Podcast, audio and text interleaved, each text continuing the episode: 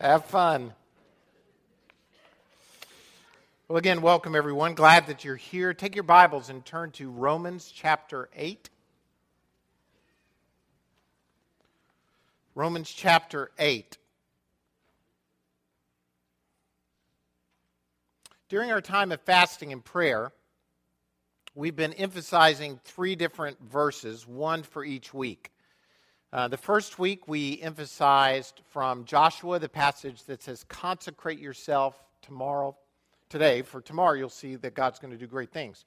So, the idea of consecration is the idea of setting yourself apart for some purpose that God will use. It's like um, in the Old Testament, they would take a table, for instance, and they would consecrate the table and say, This table is no longer just a table, this is a table dedicated to God and they would use it in the temple or tabernacle or some place in their house and say it's now been set apart for a holy purpose. Well, that's the idea with you. You have been consecrated, you have been set apart. You do it in the sense of you allow God to do it for you and do it through you. He won't override your will, He wants to have you join in with His purposes on this earth to accomplish what He wants to accomplish so you say, God, I want to be consecrated by you. I want to be used by you as an instrument of righteousness in your hands. That was the first week. Last week, we looked at the truth from Hebrews that we're to look to Jesus in every step of the journey. So we set ourselves apart, we look to Jesus, and then today, this week, we're emphasizing the concept that we live by the Spirit. And we're looking at Romans 8 5, which is the key passage from uh, this week of prayer and what does it mean to live by the Spirit. For those of you who have attended fullness for a long time, you know that we are a church that emphasizes fully the Word of God and the Spirit of God. The Word of God and the Spirit of God. Um, that we want to receive everything that God says, but really the only way to live the Christian life is by the presence and power of the Spirit of God who indwells you. You can't, I can't uh, do it on my own. No matter how smart we think we are, or how strong, or how diligent we are, we're still weak when it comes to being able to do and to follow after God the only way to live the Christian life. Christianity is all about relationship. I said it earlier, we'll emphasize it over and over again today that the enemy's goal is to try and get you out of relationship with God and into this idea that you can do this all by yourself. That you can be a Christian if you just think hard enough, if you try hard enough, if you do hard enough, then you can you can be a good Christian. And for some people, they, they can get down the road a ways, but it's like trying to travel from here to California and not being able to get out of Alabama. You're not going to make it. You, no matter how strong, some of you may get uh, further. Some of you may get to Tuscaloosa. Some of you may get to Mississippi, God forbid. But some of you, uh, just kidding, that was for Sarah. Um, we're still going to fall way short, way short of being able to do what God wants us wants us to do. Only by his might and his power can we accomplish what he wants us to accomplish. Romans 8, um, one, one, author said that um, if, if all of Scripture was a ring, then Romans, the epistle to the Romans, is its precious stone. And if that's the case, then chapter 8 would be the sparkling point of the jewel. Uh, this is a not just a key chapter. Some people would say this is the key chapter about what does it mean to be a follower of Jesus Christ? How do we live our faith? Who are we? Jesus said to the woman at the well that God has created us as spiritual beings. That the true worshiper is the one who worships in what? Spirit and in truth. Spirit and in truth. And that the only way, because God is spirit, we must worship him in spirit and in truth. In Romans 8, the word spirit, the Holy Spirit, is used 21 times. That's more than any other chapter in the entire Bible. Uh, so if you want to know what does it mean to live the spirit filled life, come to Romans 8. Look at Romans 8. What does it mean to be a spirit filled follower of Jesus Christ? And it goes beyond gifts, it goes beyond healing, it goes beyond the things we consider supernatural in relationship with the Holy Spirit. It is about the foundation of who we are in Christ. We are now spirit filled beings. I love the book of Romans, and so please pray that I'll just narrow things down to what we need to talk about today in Romans 8. But in Romans 5, Paul starts by talking Paul starts by talking about this. He says, "For if by the trespass of the one man, who's the one man that he's talking about there? He's talking about Adam. If by the trespass of the one man death reigned through that one man, how much more will those who receive God's abundant provision of grace, of the gift of righteousness, and you should underline this verse in your Bible reign in life? Reign in life through the one man, Jesus Christ. Just, here's verse 21 just as sin reigned in death, so also grace might reign through righteousness to bring eternal life through Jesus Christ our Lord the end of chapter 5, Paul says, You have the opportunity to reign in life. You have the opportunity to have victory in this life. That because of what Adam did, his sin, death reigned in your body. Death reigned in you. You were a slave to sin and death. But because of what Jesus did, you now have the opportunity to reign in life. It's a great passage. And in Romans 6, he hears their arguments like, well, what about death? What about us being a slave to sin? What about, and he addresses their arguments about why they can't reign in life in Romans 6 by saying you're dead to sin and now you're alive to Christ. And then he hears a further argument about the law. What about the law? The law keeps telling me what I shouldn't do. Don't do this, don't do that, don't do this, and I keep falling short. So in Romans 7, he addresses the argument about what does it mean to overcome the law? We've overcome death, we overcome the law. If we don't overcome those two things, we can't reign in life. And so he addresses the ideas of reigning in life. And at the end of Romans 7, he even talks about what the law's done to him. He says, I, I know the things I ought to do and I can't do them. The things I don't want to do, I end up doing those. Anybody want to testify amen the things i don't want to do i end up doing and the things i should do i can't do. He goes who's going to deliver me from this law of sin and death? Thanks be to god for jesus christ because he's given me victory. It's all through christ. And then he comes back in romans 8 and picks up where he ended at romans 5 how do we reign in life? And this is where the therefore comes in where he says, Therefore, here's verse 1 Therefore, there is now no condemnation for those who are in Christ Jesus, because through Christ Jesus, the law of the Spirit of life set me free from the law of sin and death. For what the law was powerless to do, in that it was weakened by the sinful nature, God did by sending his own Son in the likeness of sinful man to be a sin offering. And so he condemned sin and sinful man in order that the righteous requirements of the law might be fully met in us, who do not live according to the sinful nature, but according to the Spirit. Verse 5 Those who live according to the sinful nature have their mind set on what that nature desires. But those who live in accordance with the Spirit have their mind set on what the Spirit desires. The mind of sinful man is death but the mind, controlled by the Spirit, is life and peace. The sinful mind is hostile to God. It does not submit to God's law, nor can it do so. Those controlled by the sinful nature cannot please God. You, however, are controlled not by the sinful nature, but by the Spirit, if the Spirit of God lives in you. And if anyone does not have the Spirit of Christ, he does not belong to Christ. But if Christ is in you, your body is dead because of sin, yet your spirit is alive because of righteousness. And if the spirit of him who raised Jesus from the dead is living in you, he who raised Christ from the dead will also give life to your mortal bodies through his Spirit who lives in you. Therefore, brothers, we have an obligation, but it is not to the sinful nature to live according to it. For if you live according to the sinful nature, you will die.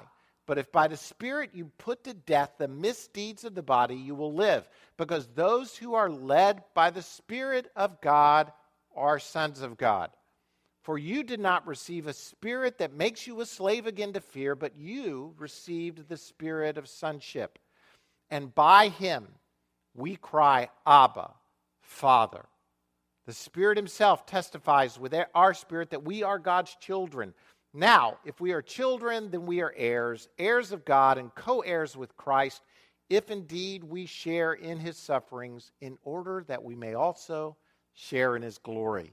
This is a long and very rich, very rich scripture passage. And I'm just going to hit the mountain peaks of this passage, and I pray that you'll delve into it a, a little deeper as the week goes along, look through it about all the, the richness of what does it mean to live a life according to the Spirit.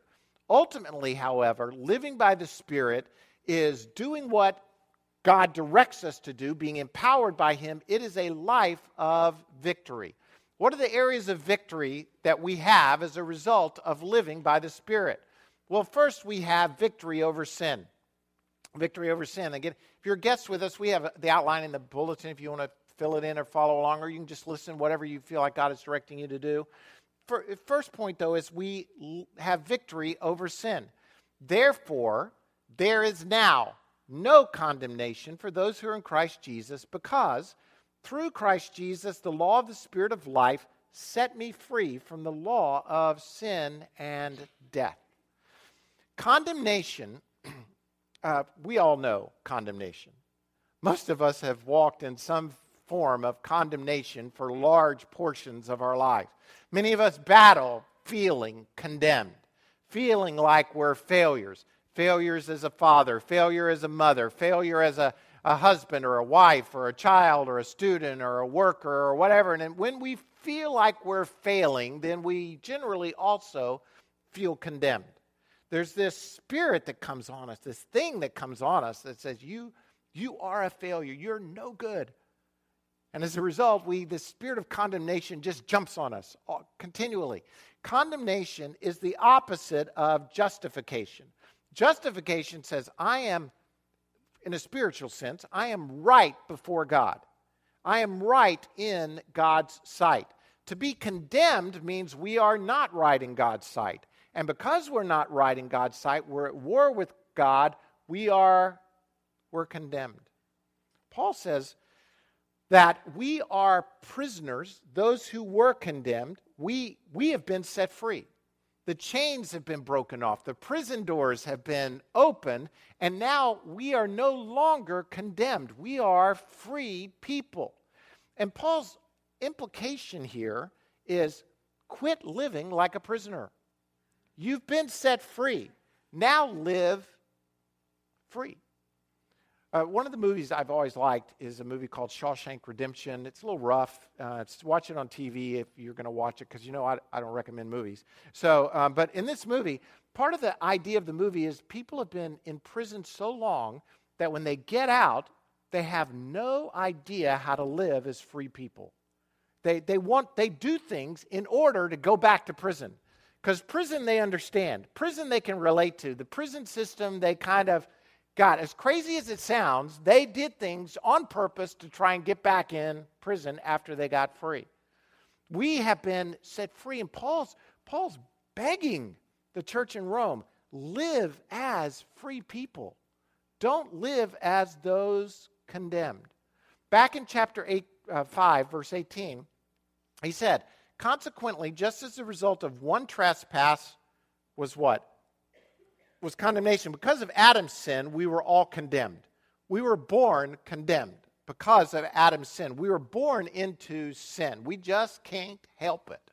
We're sinners. And so we were, as a result, condemned. So, also, the result of one act of righteousness is, is that through Jesus Christ, we were justified, meaning we were made right that brings life for all men. The true Christian is the one who is in Christ. That's a phrase used over and over in the New Testament that when we come to know Jesus Christ, we are in Christ. Um, we're either in Adam, in Adam, or we're in Jesus. And in 2 Corinthians 5, verses 17 and 21, Paul says this Therefore, if anyone is in Christ, he is a new creation. The old is gone, the new has come, so that in him we might become the righteousness of God. One of the great truths of the Christian faith is that you have been transferred out of being in Adam, meaning being condemned, into Christ, which means you are now free. And we need to have our mindsets changed so that we know that at every moment of every day, we are now in Christ. I don't know if I can articulate this very well, but let's say that let's say that last night you went to some really powerful meeting, some powerful church meeting where the Spirit of God was moving and you came out on fire. You know, you were like, wow, God was here. I am, I am a holy man of God. Uh, I, I am filled with God's presence, filled with God's power. God rules, God reigns. This is awesome. And the next morning you get up and you start to pray. You, you, you, you say, I'm going to pray. And you start to pray, and about three minutes into your prayer time, you've run out of things to pray for. And all of a sudden, you're thinking, man, I should be able to pray more than three minutes without losing interest, without thinking about what I've got to do today or focusing on the, on the moment. And, and suddenly, this, this thing comes on you where you're like, wow, I, I am not a very spiritual person. And then you pick up your Bible and you've been reading your Bible through, and I don't know, today you're in Leviticus 9 or somewhere, and you're already about three weeks behind anyway, and you're in Leviticus 9, and you just can't hang with all the rules and all the stuff that's going on in Leviticus, and you're like, suddenly Satan comes on you and will say, You are no spiritual man of valor. You are no holy one. You, you are nothing. Look at you. You can't even hang for prayer. You can't even make it through your Bible reading. What happened between last night and this morning? Well, last night, at some point, you realized you were in Christ and you are living in Christ. some point this morning, Satan has tried to convince you that you're back in Adam. And what you have to do is say, you know what? I never go back. I am always in Christ. Also, I have to realize that my being in Christ doesn't depend on what I do, it's what God has done for me. So, my reading the Bible or praying for an hour a day, uh, as beneficial as they may be, they do not declare me right before God.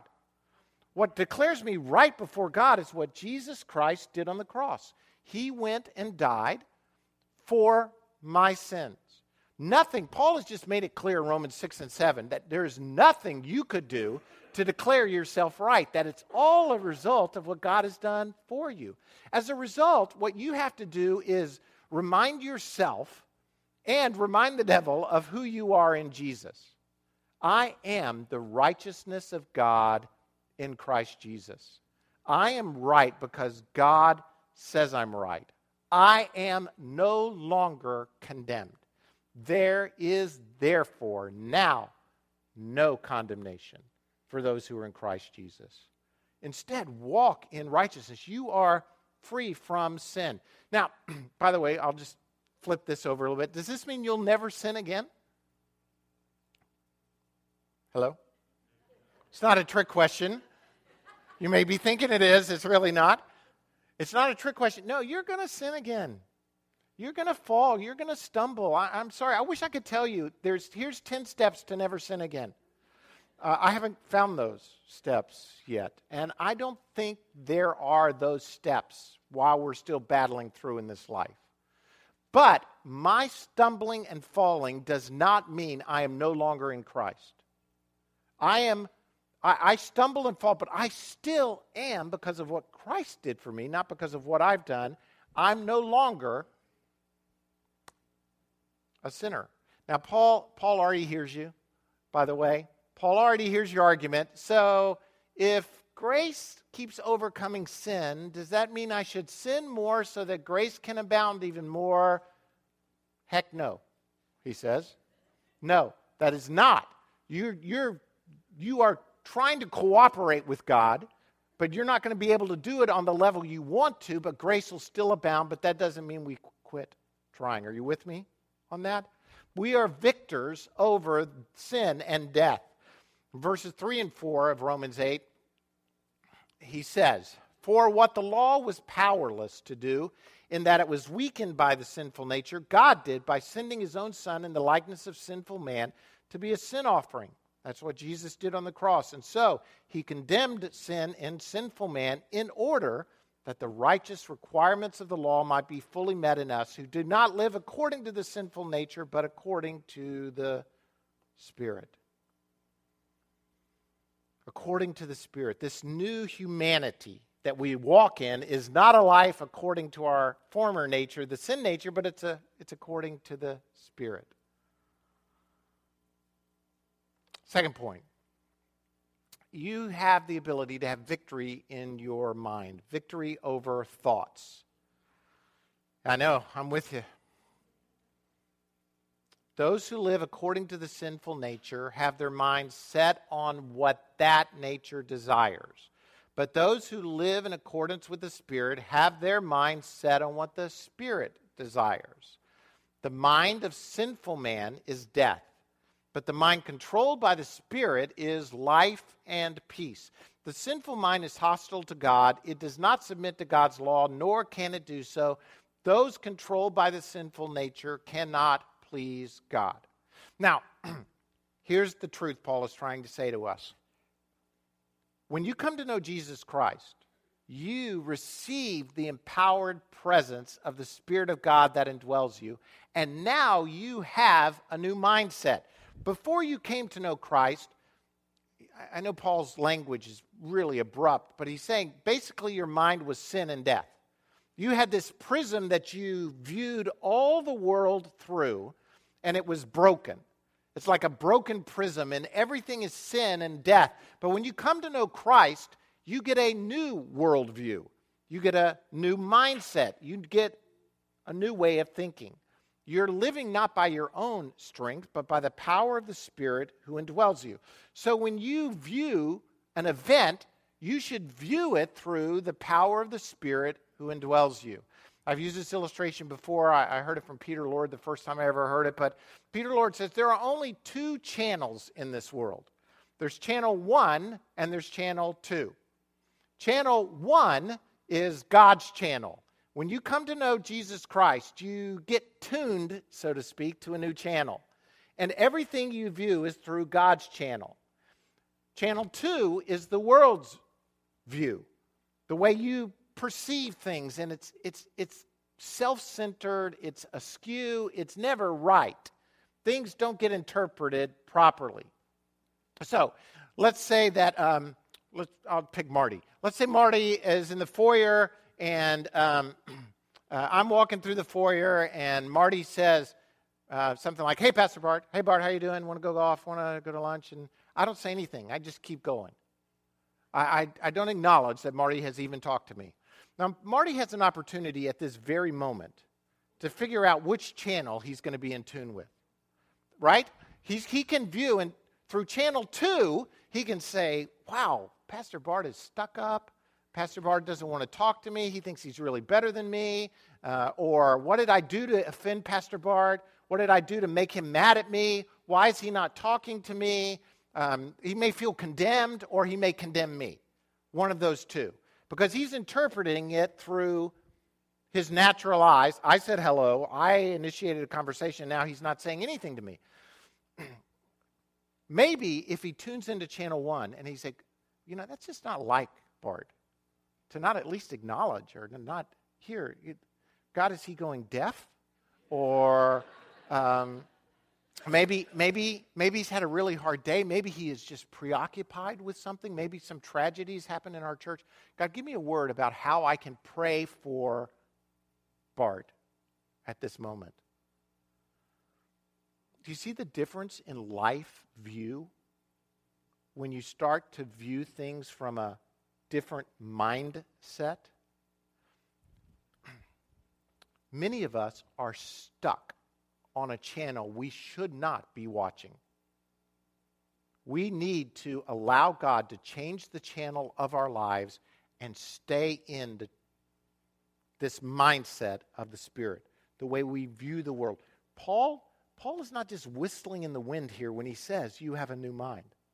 I mean, I got to, at some point in faith, believe that I really do have the mind of Christ. I really do have the ability to think differently than what I think. I, I mean, listen, think how radically this might change your marriage. Hello? If you viewed things from a different channel, from a different point of view, you view your spouse in a different light. Why in the world is she acting like that? What, what is going on? And not saying it in that tone of voice would be helpful, I know, but um, at some point, getting a perspective about why, Lord, show me what's going on with my spouse so that I can pray for them. And, and it'll help get you off this self centered, here's me, here's the universe perspective. Paul says we have this ability to have victory in our minds to have victory over our thoughts. We have the ability at some point to take our thoughts captive. Listen, I, I believe having the right mindset is, is going to be all the difference in the world for us. It will, it will help us overcome circumstances instead of being overcome by them. Because we'll now view circumstances in a whole different light, a whole different point of view, a whole different perspective. Listen, ask God to give you his perspective on, I don't know, on your work. God, what is work for? What is money for? Let me view it the way you view work and money and relationships, my family, my children, my spouse, my, my life ahead, the, the destiny. Ask God to give you his, his perspective on the body of Christ, the church. What is, God, what is it you're trying to do here? I don't want to take rabbit trails too far, but many times I'll have people say, you know, Bart, I'm, I'm leaving fullness because it's just not meeting my needs anymore. And, and I've gotten to the point, I'm getting cynical. I have to tell you, as I get older, I'm getting, I'm just like, well, great, go on. Because we're never designed to meet your needs. That's not what the church is all about. It's not about you. It's about us. It's about the body of Christ accomplishing what God wants to. Now, I don't really say that. I don't say good go ever. ah, there have been once or twice, but it's been very seldom. it's about us together as the family of faith. Uh, get God's mindset on why we're here and what it is we're supposed to be doing. Okay, I'm going to move on. Third point we have victory over death. Victory over death. You, however, are controlled not by the sinful nature, but by the Spirit of God, if the Spirit of God lives in you. And if anyone does not have the Spirit of Christ, he does not belong to Christ. But if Christ is in you, your body is dead because of sin, yet your spirit is alive because of righteousness. Do you, do you see kind of the point here? What, what happens in your spirit, man, is much more important than what happens with your body um, your body is going to d- die. Um, hallelujah, good news today. Your body's going to die. You're going to decay. No matter how hard you work at it to kind of prolong it, and I'm not saying you shouldn't, but no how, no matter how far that goes, it's still limited. But because the Spirit of Christ, the Spirit of Him who raised Jesus from the dead is living in you, He who raised Christ from the dead will also give life to your mortal bodies through His Spirit who lives in you the restoration of Christ, his resurrection, assures us of resurrection. We get to walk in life. We reign in life. We have victory ultimately over death. Paul says in Corinthians 4 Therefore, do not lose heart. Though outwardly we are wasting away, inwardly we're being renewed day by day. You get to be renewed all the time, day by day. This is great news. Though outwardly your, your, your carton is wasting away, your body is wasting away, inwardly you should be being renewed all the time and growing in Him. One last thought from this passage uh, on reigning uh, victory over death. He says, Therefore, brothers, we have an obligation but it is not to the sinful nature to live according to it, for if you live according to the sinful nature, you will die. But if by the Spirit you put to death the misdeeds of the body, you will live. Paul, in this concept of reigning over death, victory over death, says that though your body is wasting away, your spirit man is being renewed. Therefore, you're not obliged to live according to sin anymore. Instead, you're obligated, your obligation is now to walk by the power of the Spirit. You have victory. Do you get?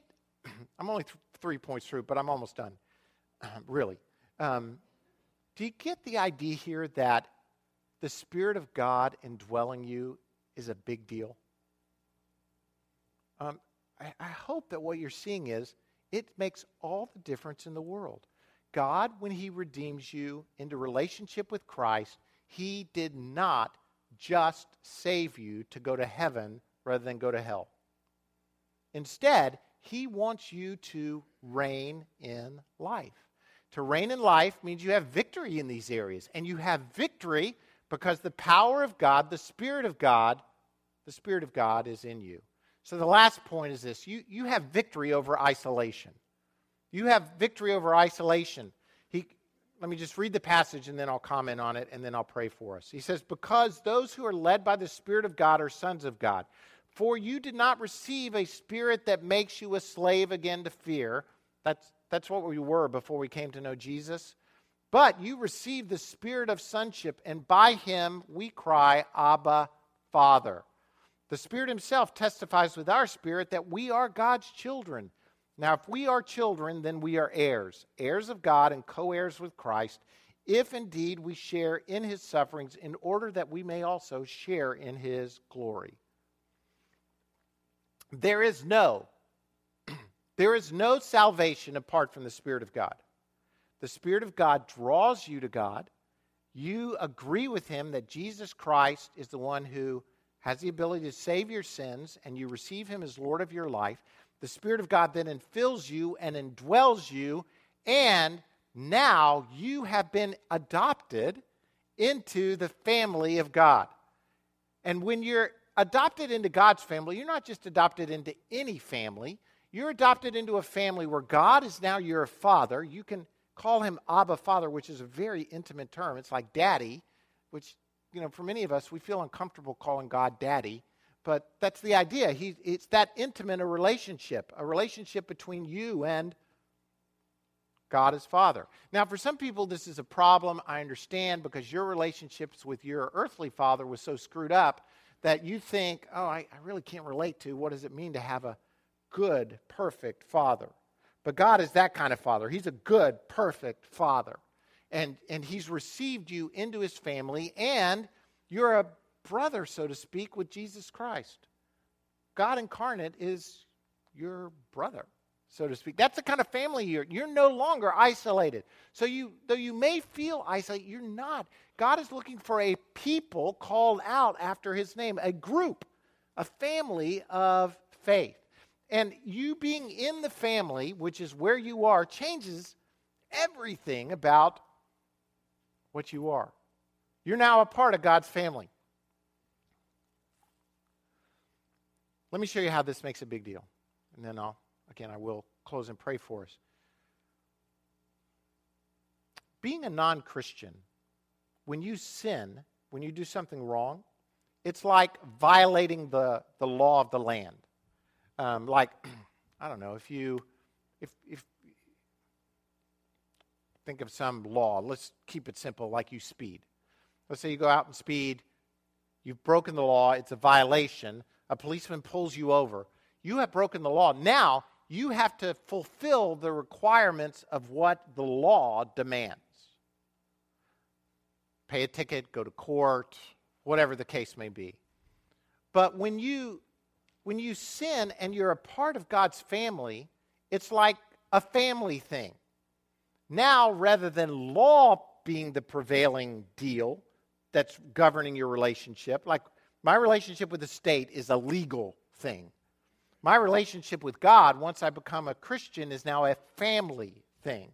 So in family, you treat transgressions, so to speak, differently than if you were in the state and the law, right? Uh, you know, uh, you see this. How you treat a child who does something wrong, and let's say they violated something against the state, how you treat them and the state treats them is totally different. I mean, it's still, your goal is what? With that child. Your goal is restoration. What can I do to help this child become all that they're supposed to be, even if they've done something wrong? What can I do to make sure that their destiny in the Lord is not short circuited? How can I love them to a place of health? The law asks none of those questions. They want, they want their punishment, they want their condemnation, they want their price for having violated the law. The good news is that's not where you are. But many of us still think of us ourselves as there don't we? In relationship with God. Oh, I screwed up. God's got to be mad at with me. Now I got to do XYZ in order to get him to be happy with me again. I got to do something to make God not be mad at me. Not, to fulf- not so that the law will be extracted from me. God doesn't see you in that light anymore. He sees you as a son. And as a son, your asking and your repentance and your desire, He wants to love you back into that relationship.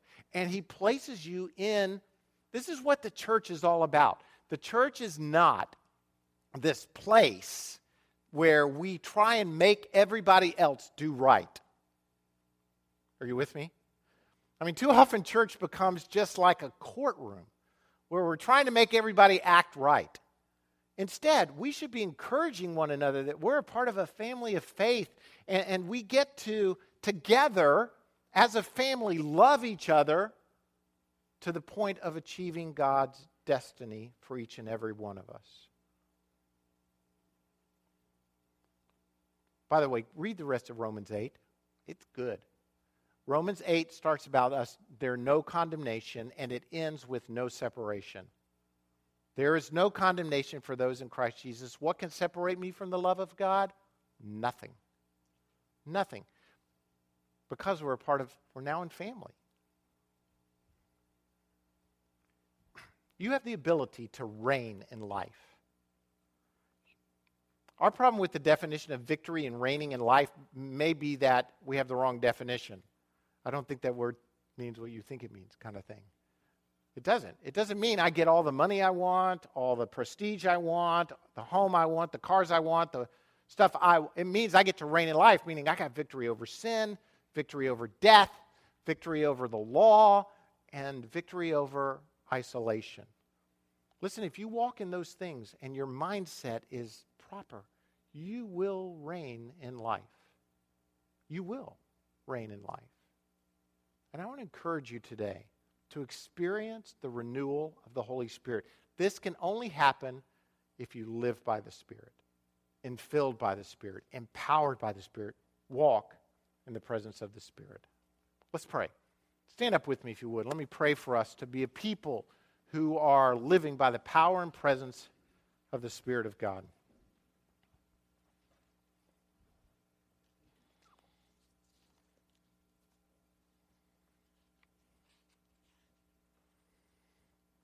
Lord, we thank you. We bless you. We praise you. I, I want to ask, Lord, that you would um, really direct us this morning. That we would allow our lives to be filled in your, with your presence and your power and your might, not by our own. Lord, I pray if there's anyone here today who does not know Jesus Christ as one who forgives their sins and rules their life, that Spirit of God, you would draw them to Jesus today. That they would know that being a follower of Christ is not about believing that Jesus was a good man who some bad people killed on a cross, not knowing just the facts about his life, but about knowing him personally.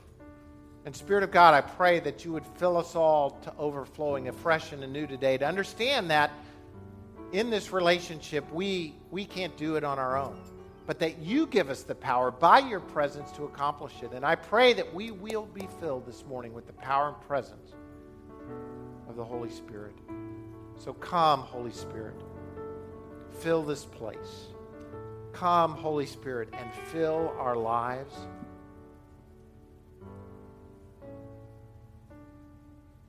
so that we can reign in life. Holy Spirit, you're welcome here. We thank you. Before we leave, let's just sing a song of praise to the Lord, a song of thanksgiving, just to allow the Spirit of God to, to seal this truth in our hearts and our lives.